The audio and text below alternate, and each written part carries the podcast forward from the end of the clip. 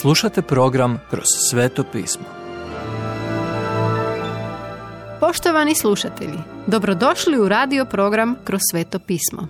U današnjem programu razmatramo poslanicu Hebrejima autora Venona Megija. Isus podiže vašu nevjeru. Hebrejima treća glava. Kad život naglo skrene u neke smjerove, ljudska priroda pokušava natrag vratiti kontrolu. Rezultat je sve veći stres i malo vremena za spoznavanje istinskog mira i zadovoljstva koje Bog želi da poznajemo. Prvi čitatelji poslanice Hebrejima također su se trudili upoznati ovu razinu odmora. Sumnjali su u Boga jer ih je njihova vjera u Isusa dovodila u opasnost. Njihove teške okolnosti prevladale su njihov fokus i oslabile njihovu sposobnost vjerovanja u Boga. Ovo se događa svima nama. Uvlači se sumnja i lišava nas radosti i pouzdanja u povjerenje u Isusa. To se obično događa u teškim vremenima. Ipak, Bog nas potiče da se odupiremo tim mračnim silama nevjere. Ništa dobro neće proizaći iz toga.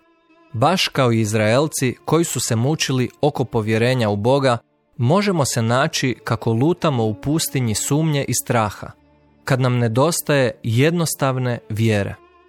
Bog želi da izbjegnemo te nepotrebne zamke. U stvari, Boži lijek za sumnju proizlazi iz ohrabrenja drugih kršćana. Poticanje ima divan učinak podizanja očaja i jačanja vjere. Ljubazne riječi, predlošci za molitvu, radosno obožavanje ispunjeno duhom i vrijeme ispunjeno ljubavlju koje potiče na ohrabrenje jedni drugima. Sve je to učinkovito u obrani od onih mučnih sumnji koje nas tjeraju od Boga, umjesto sve bližeg približavanja njemu. Iako je ovo prvenstveno upozorenje vjernicima, ima primjenu i za nevjernike. Kada ljudi postave intelektualne prepreke poruci evanđelja, to je njihov problem imanja nevjere. Nevjera blokira Kristovo svjetlo i spriječava da Božja slava u njemu prodre u njihova srca. Drugim riječima, neki ljudi su previše pametni za svoje duhovno dobro. Ali nevjera nije intelektualni problem. To je duhovni problem. Možda se opirete istini o Isusu zbog onoga što doživljavate kao intelektualnu prepreku. U trenutku kad je vaše srce spremno od toga odustati, tad će se vaši intelektualni problemi otopiti. Bog će po svom duhu skinuti veo nevjere s vašeg uma i zasjat će Kristovo svjetlo u vaše srce. Tako upoznajete Boga. Možete doživjeti puninu onoga što je Bog isplanirao za vas u Isusu kada mu odlučite vjerovati, kada vjerujete njegovoj riječi postajete sudionikom u Kristu sve Božje milosti i dobrote. No, moramo se čvrsto držati onoga u što vjerujemo. Ostanite usredotočeni na Isusa i oduprite se sumnji i strahu te nemilosrdnom privlačenju nevjere.